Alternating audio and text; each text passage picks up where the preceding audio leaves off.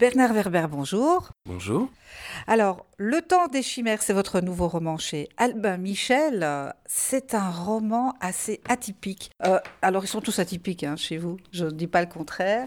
Mais celui-ci nous parle de choses qui se passent quand même dans notre réalité d'aujourd'hui. Ça vous a beaucoup inspiré, je suppose, tout ce qui se passe dans le monde aujourd'hui pour écrire ce livre. Alors, euh, je crois que c'est la fonction même euh, d'un auteur, j'allais dire prospectif, pas de science-fiction, c'est d'essayer de regarder au-delà de l'actualité comment les choses pourraient s'arranger.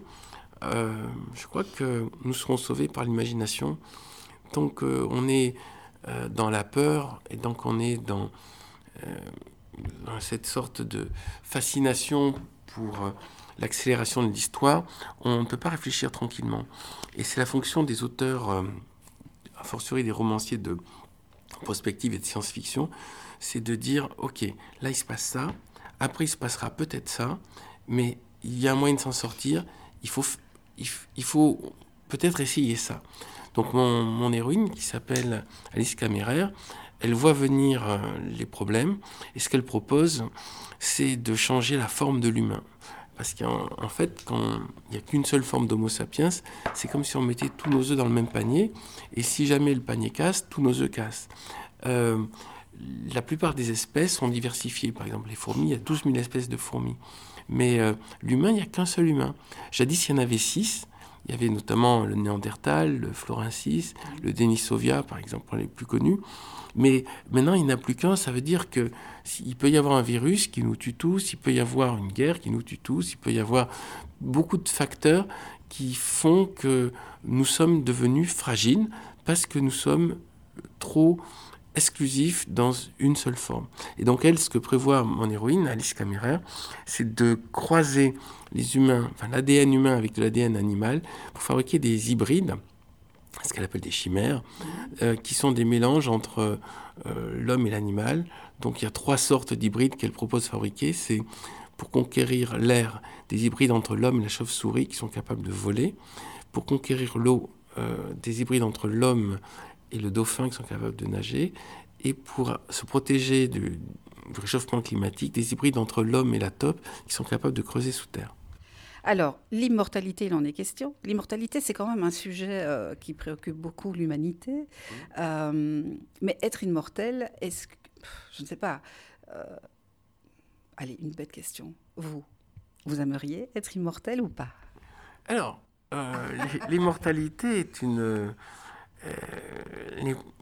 Enfin, il y a un de mes personnages qui s'appelle Axel, qui, à la fin du roman, révèle que elle a, elle a trouvé une nouvelle voie pour, pour s'en sortir.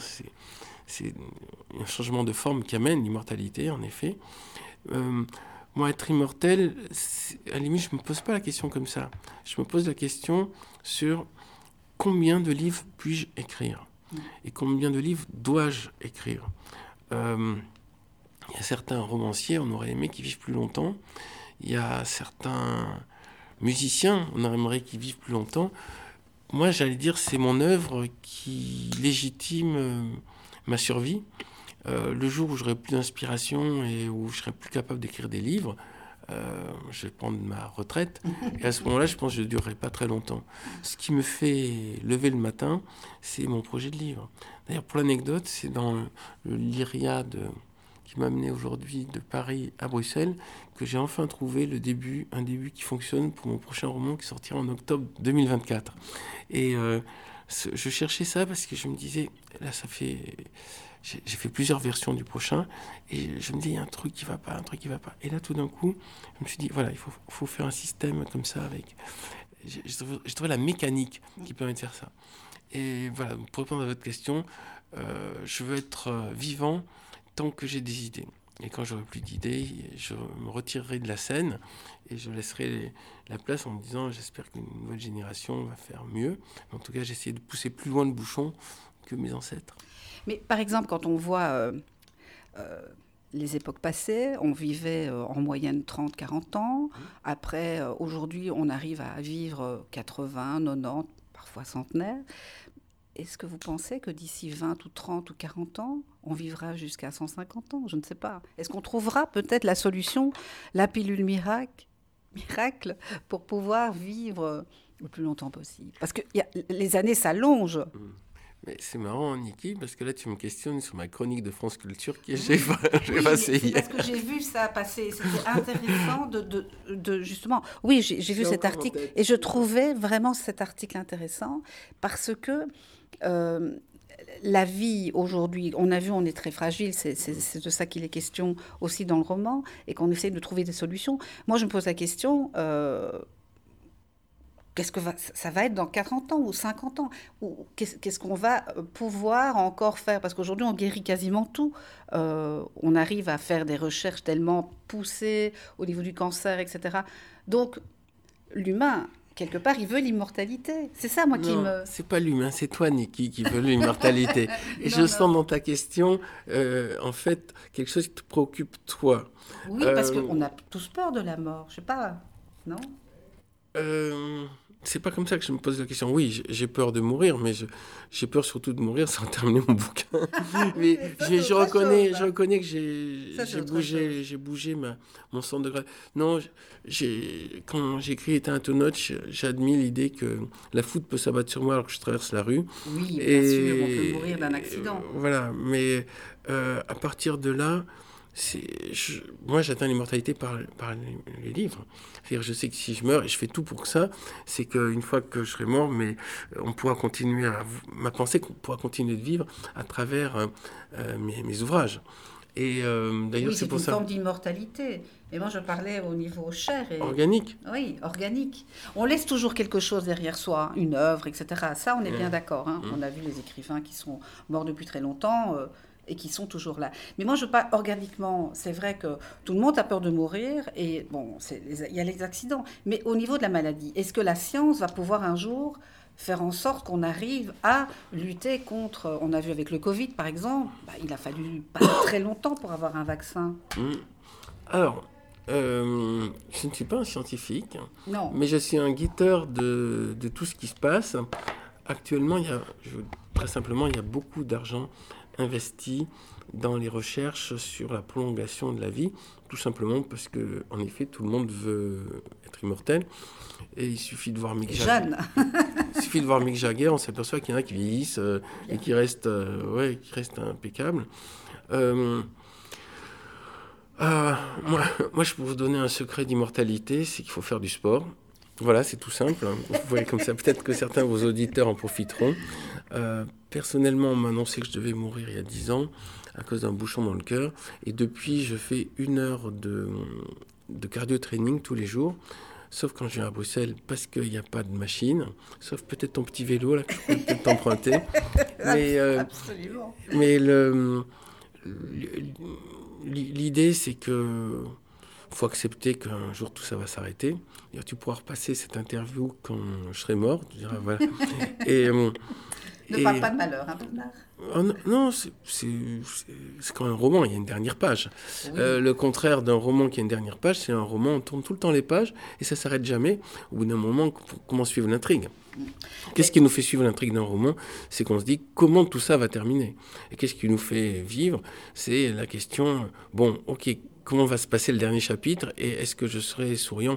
Moi, ce que je souhaite à tous les êtres humains, c'est de mourir en souriant, en se disant, bon, ça ira ce qui a été, ce qui a été fait est bien, et euh, maintenant, euh, euh, j'accepte le, dernier chapitre. C'est ce que le contraire de ça, c'est ce qui a été fait pas bien, et je n'accepte pas le dernier chapitre. Voilà.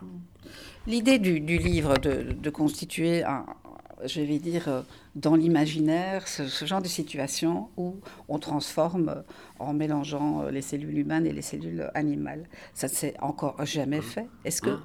ça pourrait se faire? Alors la réponse est oui. C'est pour ça que à la fin de mon livre, j'explique que ça a l'air de la science-fiction, mais les recherches actuellement euh, vont dans cette direction, notamment au Japon, où il y a un scientifique qui veut mélanger, qui, qui l'a déjà fait, qui mélange de l'ADN humain et de l'ADN animal pour fabriquer des organes pour les greffes. Oui, et, des organes de cœur. Voilà. Euh, et il a été autorisé par euh, le Japon à aller au-delà de la limite actuelle qui était de 14 jours. Donc maintenant, euh, c'est la course entre les pays euh, qui le font officiellement et ceux qui le font clandestinement. je pense que la Chine et la Russie, notamment, ont des recherches très avancées en ce domaine, mais restent pour l'instant secrets parce que éthiquement, ça pose des problèmes de se dire qu'on va fabriquer des êtres mi-animal, mi-homme. Oui, comme un cœur de cochon qui peut être transplanté dans un... Justement, cette éthique-là, ça peut paraître choquant, mais si c'est la seule solution pour sauver une vie. Ah, euh, moi je vois, moi j'y vois pas d'objection. Vous le feriez? ah, moi, moi, mettre un cœur de porc, ça me gêne pas, ni un cœur de mouton, ni un cœur de. Non, mais non, non, euh, ça, me, me gêne pas. Si ce n'est que ce qui me gênerait, ce serait que l'animal souffre. Ce qui me gênerait, c'est que euh, il y ait des salauds qui soient maintenus en vie parce que on a la possibilité de le faire. C'est de l'ordre, c'est ailleurs. Mais, mais euh, le fait que la, la science arrive à, à, prolonger la vie de cette manière étrange, pourquoi pas? Après tout, il y a des vies qui méritent vraiment d'être prolongées. Et non, moi, moi j'ai confiance dans la science entre de bonnes mains. Après, euh, là où j'ai pas confiance, c'est dans les politiciens qui demandent aux scientifiques de faire des conneries. Mais euh, euh, je crois que la plupart des scientifiques, pas 100%, mais ont une éthique personnelle en tout cas. C'est vrai que la science, vous avez dit tout à l'heure, vous n'êtes pas scientifique, mais la science fait partie de votre vie quand même. Hein. Il y a énormément de choses qui vous intéressent. Euh, on parle dans tous les livres de, choses à venir, des choses parfois qui existent déjà, mais sous forme secrète comme celui-ci. Justement, vous êtes écrivain. Qu'est-ce qui vous a motivé euh, à être écrivain et pas scientifique, justement? Ben, euh, le ratage en section, en, troisième, euh, il y avait un prof qui me détestait en maths. J'étais bon en maths, mais euh, ce prof a, mis son veto pour que je passe en section scientifique. Du coup, je me suis retrouvé en section littéraire. Voilà à quoi c'est joué ma vie. Mais avec le recul, c'est mieux parce que quand j'interviewe des scientifiques, ils n'ont pas l'air heureux. Plus souvent, ils courent pour avoir de l'argent pour leur recherche et ils n'en trouvent pas. Et et en plus, ils sont que dans une seule science. Euh, moi, ce que je fais, c'est que je touche toutes les sciences. En étant journaliste scientifique, j'ai pu m'intéresser aussi bien à la physique, à l'astronomie, à la biologie, à la médecine. Euh, j'ai pu ratisser tout et puis rencontrer les meilleurs et euh, avoir les informations les plus récentes. Alors que C'était le cas pour ce romancier aussi. Voilà. Alors que ce que je vois, c'est que dans euh, par exemple, je, rencontrais récemment un astronome. Bon, il est spécialisé dans un truc d'astronomie. Bon, c'est passionnant, mais tous les jours, toute une vie sur euh, même les trous noirs, euh, au bout d'un moment, c'est troublant, quoi. En tout, cas, en tout cas, c'est bien que vous soyez écrivain parce que comme ça, on continue à vous suivre et ça, c'est important. L'article de France Inter, ça m'a servi parce que je sais France Culture, mais je suis abonnée à France Culture, c'est pour ça, j'ai des podcasts, donc j'écoute. Mais je sais que maintenant, vous n'avez pas peur de mourir. Euh, cela dit, c'est facile de dire la phrase, mais quand on y est, je pense, vous savez, euh, j'ai fait récemment du saut en parachute. On dit, ouais, je vais faire du saut en parachute. Et le petit moment où on saute, euh, il y a un petit pincement quand même. en tout cas, j'espère mourir serein, avec un sourire. C'est ce que je me souhaite à, à moi-même plus tard, c'est ce que je souhaite à tous les auditeurs qui nous écoutent.